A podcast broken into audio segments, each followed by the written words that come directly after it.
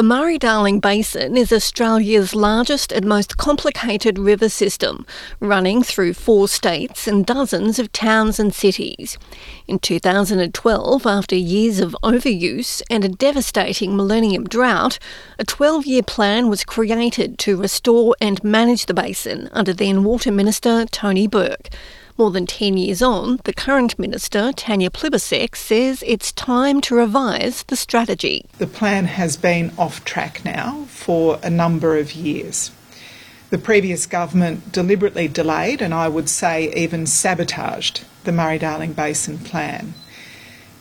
When I asked the Murray Darling Basin Authority recently for advice on whether the plan could be delivered on time, uh, I was um, confirmed in my worst fears that, in fact, um, the plan wouldn't be delivered on time and that we needed to find a new way forward.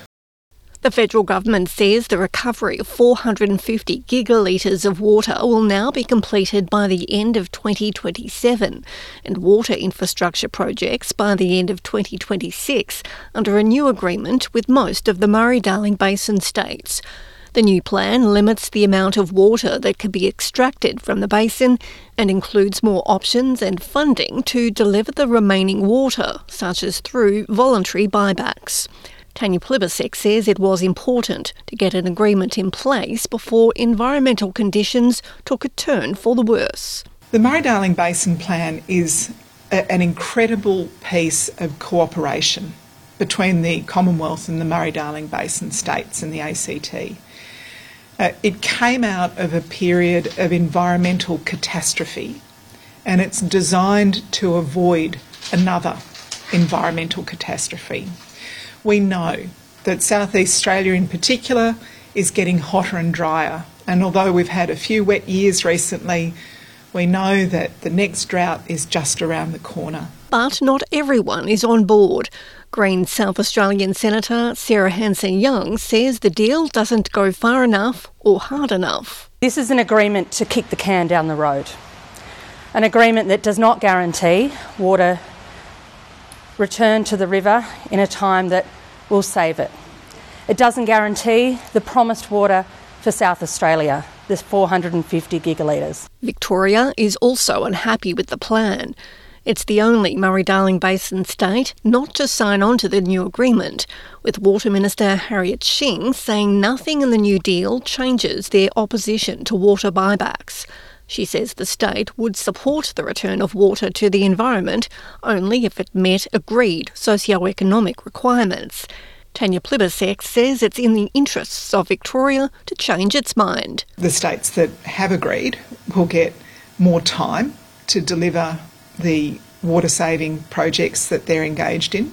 They'll get more money to deliver those projects, and also if there are social and economic impacts in their communities, those state governments will have funding to uh, support those communities. The door will be open in case uh, my door will be open if they've got other uh, projects that they want to bring forward, if they've got other ways of delivering uh, on the objectives of the Murray Darling Basin Plan.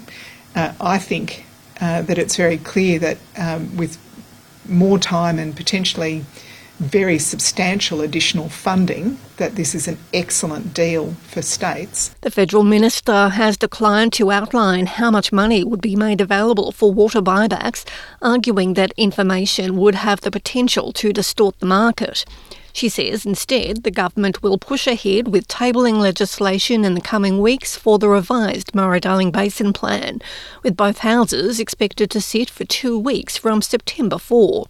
But for Sarah Hanson-Young, support is anything but guaranteed. I'll go through that legislation with a fine tooth comb.